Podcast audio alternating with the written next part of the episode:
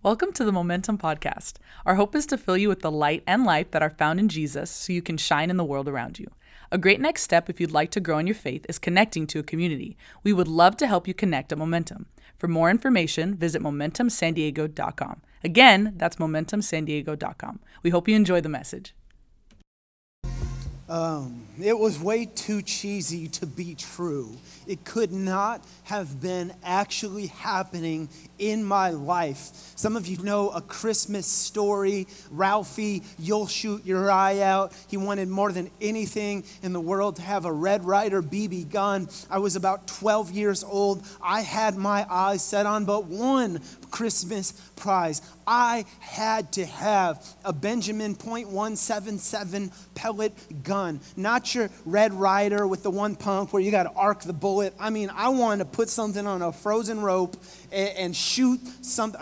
You know, okay, um, enough on that. Uh, but but I had opened every single Christmas present under the tree. And I had seen the movie. You know, the dad, he surprised, Ralphie, he opens everything, and, and then there, there's no BB gun. And then at the end, the dad goes, Hey, check behind the couch. There I was, 12 years old, going, This is a, ju-. I, you know, I'm trying to be grateful and a gracious kid, but I didn't get one. The one thing I had made it clear I had wanted, I had opened everything, there's wrapping paper everywhere, and, I finally just kind of let out a breath. And then my dad says, Hey, Matt, what's that behind the dresser? I was like, You scoundrel. And I open a box about this long, no words need to be exchanged. I almost shed a tear, and I had gotten the BB gun I had so badly wanted. And I'll tell you something, it was more than a gift to me in that moment. You know, honestly, it was it was a special gesture. Because my mom didn't go to the store and pick out that BB gun. That was my dad's project. And there was something about opening that box that made my father's love visible to me. Guys, we're doing our Bring Life Christmas Give. We've challenged everyone. Our goal is participation 47 47. But don't miss the heart underneath this whole project. It is to make the love of the Father visible to our community. In our city, there are people who are going to miss meals tonight. In our city, there are children growing up in chaotic homes and they do not know what's happening. In our city, there are families nurturing sick children who are just looking for a break. In our city, there are are war veterans and combat veterans with PTSD trying to find a place to look for hope. This year's Christmas Conspiracy Big Give will be our way of making the Father's love visible to each and one of each and every one of those people in our community. 4747 that will bring life to the world around us. Look at me now. Okay, front row, college kids. I know 47, 47 is a stretch, except for when you guys need to go to a concert, travel the world, or buy whatever the heck else you're into. But, anyways, but, anyways, um, some of you, 47, 47 is a stretch. And, and listen, I want it to stretch you. I want it to be a challenge for you. I want it to be a sacrifice. If you've never even like, maybe you've never even like given to a church before because you heard bad things happen when people, I, I want you to give to this because it's not to this church, it's to our community and people in need. Some of you can blow that out of the water. You could, you, you could do 47, 47 and not even notice next week. I want you to blow that out of the water.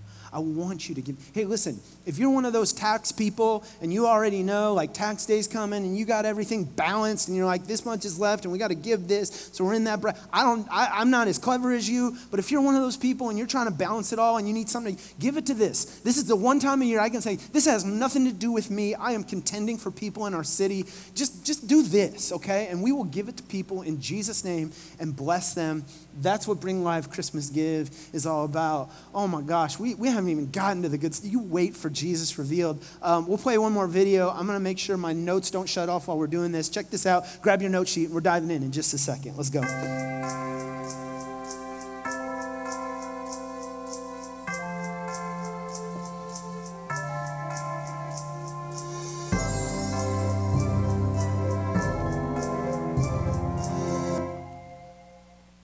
Back. So, my favorite Christmas memory, maybe you could think of yours, is a no brainer. Because believe it or not, there was a moment better than the pellet gun moment. I was at 513 McGregor at my grandmother's house. I was about 14 years old. It was a cold Christmas Eve in the Midwest. There was snow falling. Uh, we were supposed to be at my grandmother's probably around noon, like we usually were. I was ready at 10 a.m., and there was one reason I was ready. There was one reason I was standing at the door ready saying, Can we go? Can we go? Can we go? Can we go? Because that was one of the maybe one or two times a year that I got to go and hang out with my older cousin, Brad. Brad was my first hero, first guy I looked up to. He was quite a bit older than me, and, and he was just far enough ahead of me where I just thought this guy was everything. He was so cool. He just oozed cool. Every holiday, the family would be gathered around Brad and either laughing hysterically at some story he was telling or hanging on to every word of this guy's life because uh, the dude just could spit on the ground and it turned to money. He was successful, good looking, charismatic, the whole thing. So naturally, I wanted to be like Brad.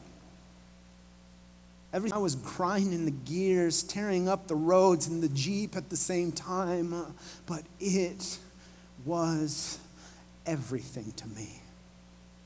I could relive that moment a thousand times. Brad would later pass away and die young. I actually have that Jeep right now, and it's parked outside. But that day and that moment would be the moment for me. What were your favorite traditions? What were the things you guys gathered around as a family every year? We were a real Christmas tree family, not the fake Christmas tree family, because it just felt weird to assemble something and fold out the plastic branches until we realized that it's not a good thing to have sap and needles all over your house. And if you get the can of the right spray, you can just spray it underneath there. So we made the switch. Were you a real Christmas tree family? Were you an artificial Christmas tree family? Were you an elf on the shelf family? Were you a make the cookies family? Were you a go serve someone family? What was your tradition? What were your your faith traditions, you guys? Did you have parents that dressed you up like a shepherd and made you walk out in front of the rest of the church? Did you read a Christmas story together? Did you go serve people? Have you given away presents to a family in need on Christmas? What are your favorite Christmas verses and scriptures? Is it the angels? Is it showing up to Mary and are saying, May it be as you have said, I'm the Lord's servant. What is your favorite Christmas memory? I start here because I make a challenge to you this morning. I challenge you to find one memory, one time, one moment where you heard Simeon mentioned in any Christmas thing ever, right? Where's my Simeon people at, right? There are none because nobody knows. Simeon gets no play. Here's the thing we're diving into this man's life, and mathematically, this doesn't make sense to me because Simeon is a key player in the Christmas story. Matter of fact, I counted this week. Uh, the wise men get 12 verses in the Christmas scene. The, the, the shepherds, they get 13 verses in the Christmas scene. Simeon gets 14 verses, and we skip right over him in the Christmas scene. No lines in the pageant, no Christmas song like Simeon. I don't know how it would go. There's no Simeon song. I don't sing at this church. It's the best thing I can do to promote church, church health. Um, but there's no Simeon songs, there's no story. Simeon got robbed. He did. Man, you dive into his story you see Jesus revealed to him and to us. And oh man, did this man get it. And some Christmas books, Christmas plays, and pageants and songs should probably be rewritten. You get his story, and I'll walk fast. So here we go, starting in Luke 2 22 through 24. When the time came for the purification rites required by the law of Moses, Joseph and Mary took him to Jerusalem to present him to the Lord, as it is written in the law of the Lord. Every firstborn male is to be consecrated to the Lord and to offer sacrifice in keeping with what was said in the law of the Lord a pair of doves or two young pigeons. Now, if you're trying to put Simeon in our Christmas timeline and figure out where he fits, think after shepherds, before wise men. Okay, so if you had your nativity scene, you ever notice that you never put the shepherds and the wise men together? For some reason, you don't mix them up, they have their own sides. Well, you could put Simeon right there in the middle, in front. Um, as a matter of fact, we know specifically Jesus is 40 years old right now. Or 40 years. Oh my gosh, not 40 years. That would be weird. That doesn't make sense. That's heresy, okay? Erase, erase. That's not how the Bible goes. I retract the previous statement. Jesus is 40 days old. Because this specific ritual and law commanded by Moses was something that a family carried out when the baby was just 40 days old. There we go. And think about this for a moment.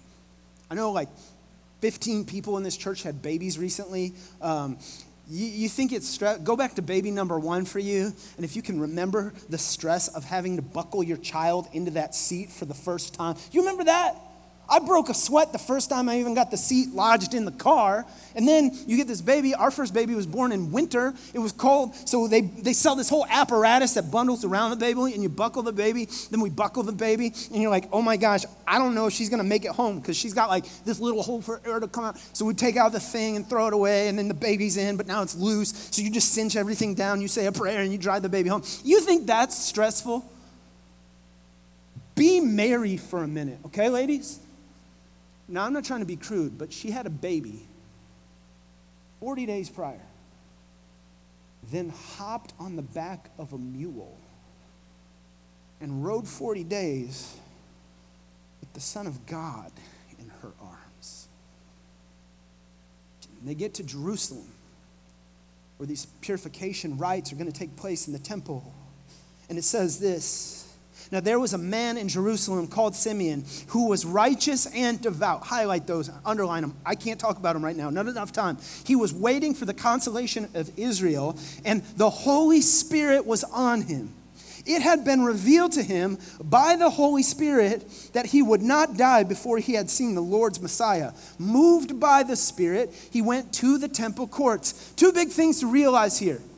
I always thought Simeon was a fixture in the temple. I thought he belonged there. No, no. It had been revealed to Simeon by the Holy Spirit that the Savior was coming, and he just rolled into the scene by the Holy Spirit. So Simeon is a Pentecostal brother. He's the kind of brother who brings his own tambourine to church. And it's revealed to him in some encounter with the Holy Spirit that the Lord is coming. He's going to be in the temple. I'm still thinking about the tambourine. And he's going to be in the temple. Simeon rolls in, just walks right in the scene. He wasn't supposed to be there that day. He didn't have a temple pass. He just shows up at baby dedication. You think that's weird? Listen to this. When the parents brought in the child Jesus to do for him what the custom of the law required, Simeon took him in his arms and praised God, saying, Sovereign Lord, as you have promised, you may now dismiss your servant in peace. For my eyes have seen your salvation, which you prepared in the sight of all nations, a light of revelation to the Gentiles, and the glory of your people, Israel. The child's father and mother marveled at what was said about him. Then Simeon blessed them, and he said to Mary, his mother, This child is destined to cause the falling and rising of many in Israel, and to be a sign that will be spoken against, so that the thoughts of many hearts will be revealed, and a sword will pierce your own soul too. How's that for baby dedication? Okay, that's not happening at this church, right? Can we just, can if you're expecting new mom, can I just say this is descriptive, not prescriptive? Okay, you, you roll into our baby dedication and grab the child and go, I have seen somebody's choking you. We got MMA fighters at this church. You're going unconscious. You're getting tased at the door, okay? We're not doing that at baby dedication. But Mary and Joseph, they've already had a weird year, so they're like, oh, that's about right. This guy grabs a child, goes, I have seen the Lord's salvation. Here you go, mom. And oh, by the way, a sword's gonna pierce your soul. All right, out. We never see Simeon again. And that happened. And what's going on here? And what do we see Jesus revealed in this passage?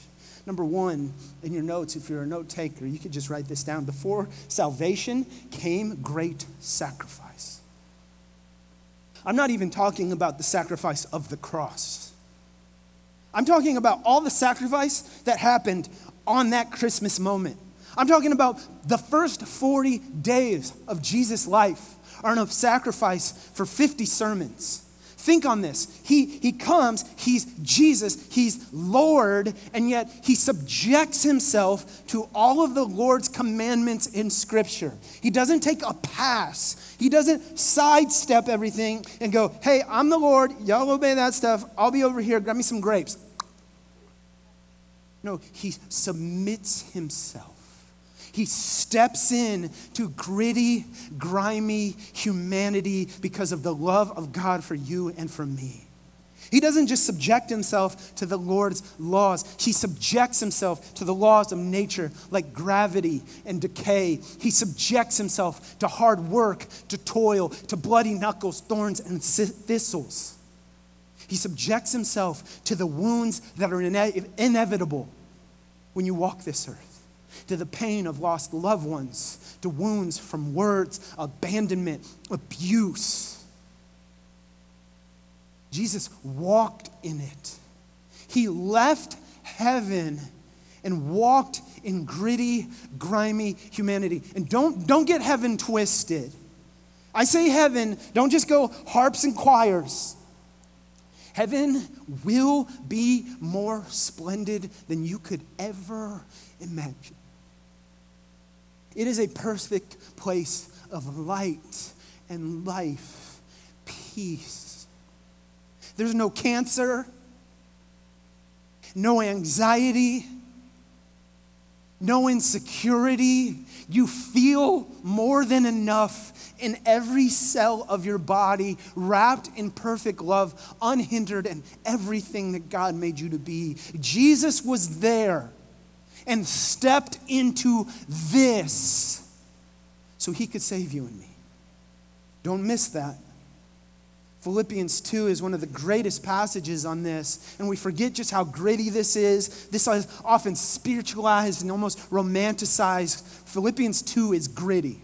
Have the same mindset as Christ Jesus, who being in very nature God, did not consider equality with God something to be used to his own advantage. Rather, he made himself nothing. By taking on the very nature of a servant that is scandalous, being made in human likeness, and being found in appearance as a man, he humbled himself and be, by becoming obedient to death, even death on a cross. One of the greatest sports stories in American history happened between Jackie Robinson and Pee Wee Reese. You could show the photo.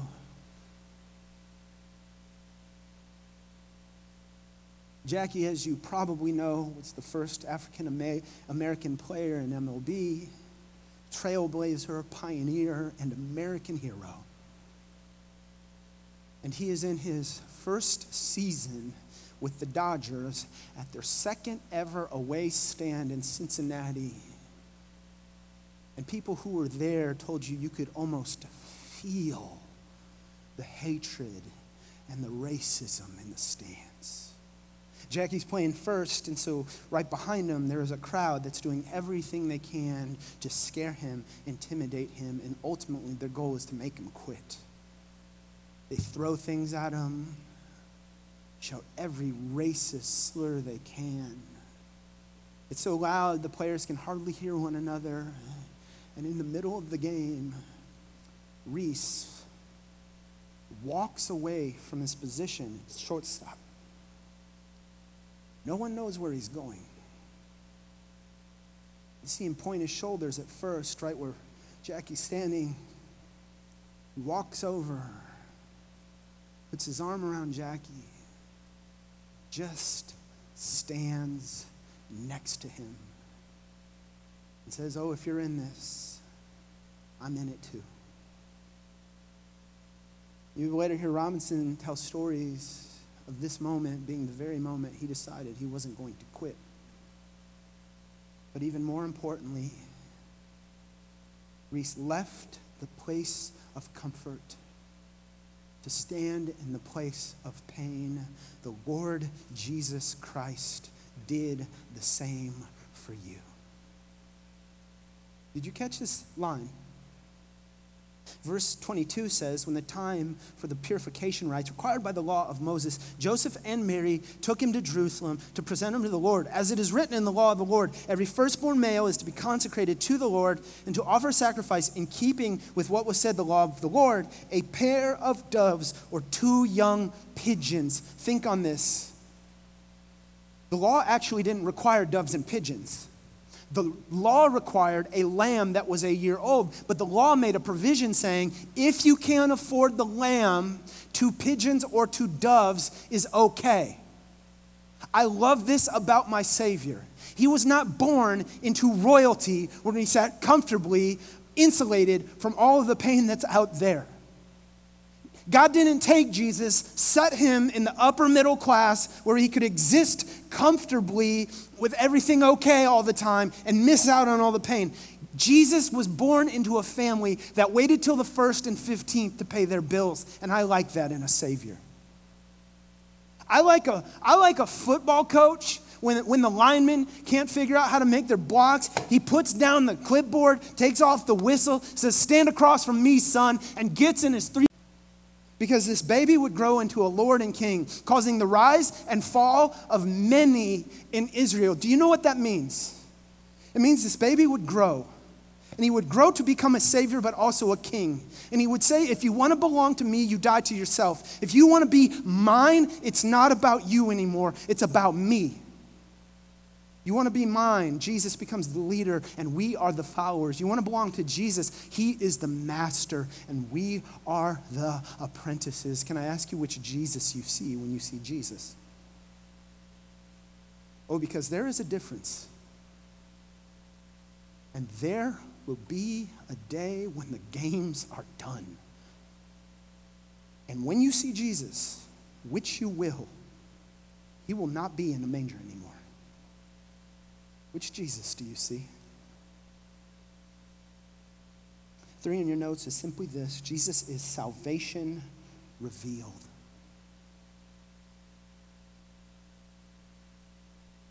I love this.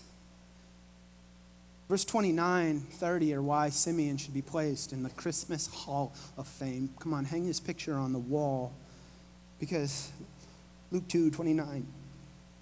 Sovereign Lord, as you have promised, you may now dismiss your servant in peace, for my eyes have seen your salvation. Oh, Simeon got it. See, I want you to know something. Simeon wasn't looking forward to seeing a person like you and I would look forward. I don't know who that person is for you. Like, who would you see? Seriously, think in your head. Who would you see before you die? Are you a LeBron? Uh, are you Beyonce? Are you some other historical figure? Uh, I am a preaching, I'm a nerd, you guys. I'm a preaching nerd. Uh, if I could meet anybody, it would be a pastor. It would be for me. Don't make fun of me. It would just be the Bishop T.D. Jakes. That is my guy. I liked his preaching before I liked Jesus. I would imagine if God preached a sermon, it would sound an awful lot like when T.D. Jakes preaches a sermon. He's a good leader. He's been faithful. He's wise. He's in scripture, the whole thing. I got it all worked out in my head. We're going to grab a steak dinner one time. It's some, the, the guy looks like he knows a good restaurant. I'm not going to lie. And so we'd be there having a steak dinner, and he's. And he's like, no offense, Bishop Jakes, but I'm just saying we would be there. And, and, and my number is 502. No, I'm just kidding. Uh, and we would be there, and be like, I'd be asking him all these questions about the church and preaching. He'd be like, Wow, Matt, you're pretty cool. We should hang out more. I'm like, I know, man. I've been waiting for this day. And, and, so we'd have steak and bananas Foster afterwards. And then I'd be like, All right, thank you so much for your time. And he'd be like, Matt, one thing. And he would grab me by the shoulders, and he would be like, Everything I have I give to you. And I bam. And I have this deep voice all of a sudden. I'm like, I don't know. I just met T.D. Jakes and the rest was history. Here I am. And, um, okay, sorry. That, I mean, that was free right there, okay? So now too much information. But, but um, Simeon wasn't waiting to meet a person. He was longing to see the initiation of God's great rescue plan. He didn't say, My eyes have seen some flesh and some blood that are infant age about 40 days. He goes, I am looking at salvation itself. Jesus is salvation. He is our rescue. What does Jesus rescue us from? The answer is really simple sin, sorrow, and death. There was this, there's this um, more nerdy preacher stories, but humor me. Um, Southern preacher, um, Adrian Sampson, big tall dude, always wore a suit, just handsome as the day is long, kind. And, and he would travel and, and he would fly and to just evangelize, talk to people around him about his faith. He had this move every single time he would take his Bible out. Okay, this is the 60s. So he would not, he would take his Bible out, he would take his Bible out and just lay it on the tray table. When, one of them big Bibles, you know what I'm talking about? Like, and, and every now and then he'd get somebody to bite and they'd go, uh, how do you read that thing? You go, oh, easy. There's only three problems in the world sin, sorrow, and death. And this talks about all of them.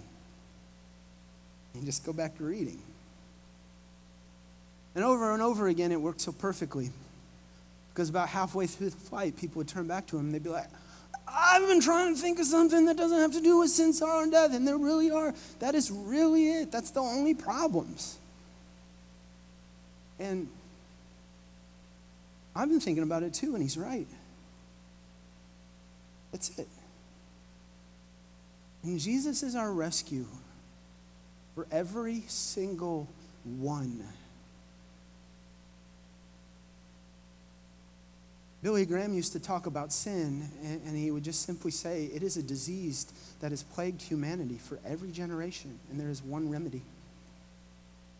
He would say, How come Every single generation has seen racism, war, exploitation, and abuse of power. Where else would that come from? And why can't we get rid of it? And it's not just out there, it's in here too. It's in the destructive choices we make. It's in r- relationships that have just crumbled families that are separated, and in the self destructive decisions we continue to make over and over and over again. And Jesus is our only rescue. Because here we are in 2019 with all kinds of technological advances, scientific advances, yet no one has taken care of sin because Jesus is the only one who can do it. I mean, sin, we deserve to be punished, and under Jesus, we have forgiveness and we are new. But I mean, the sin that lays hold of our hearts and causes us to fall into all kinds of chaos. Jesus breaks the grip of sin on our lives. There's sorrow,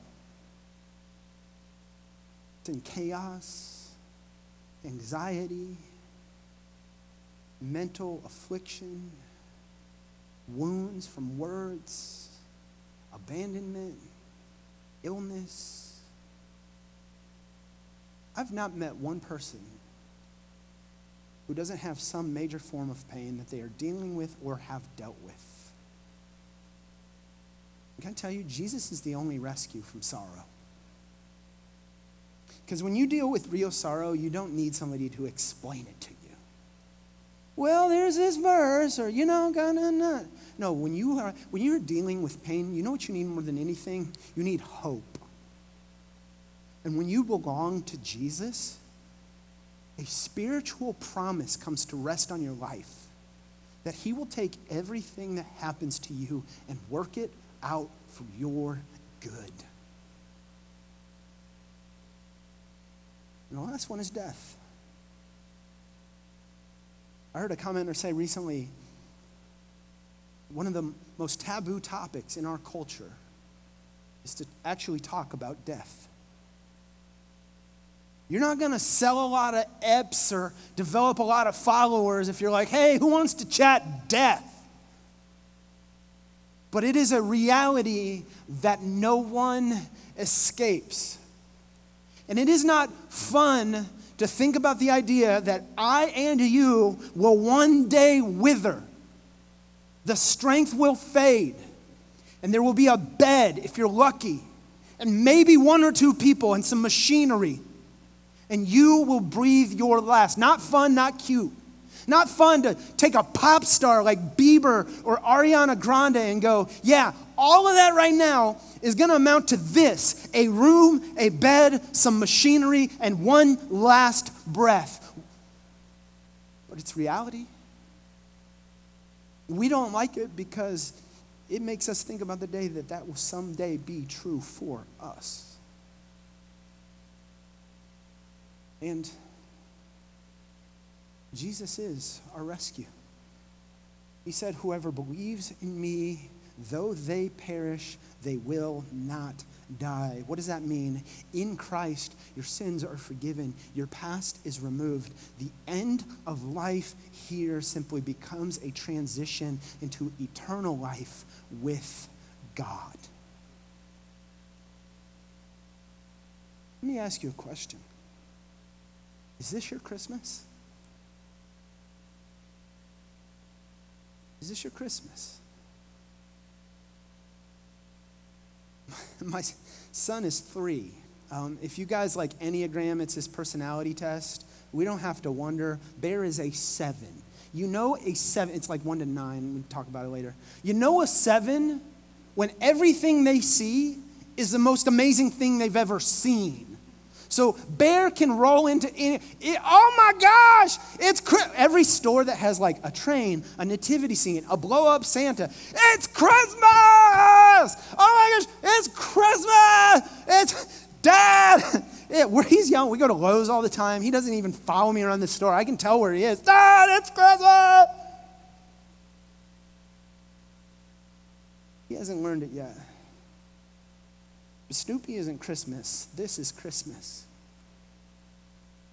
Christmas is our Lord and Savior leaving his comfort, stepping in to gritty humanity. Why?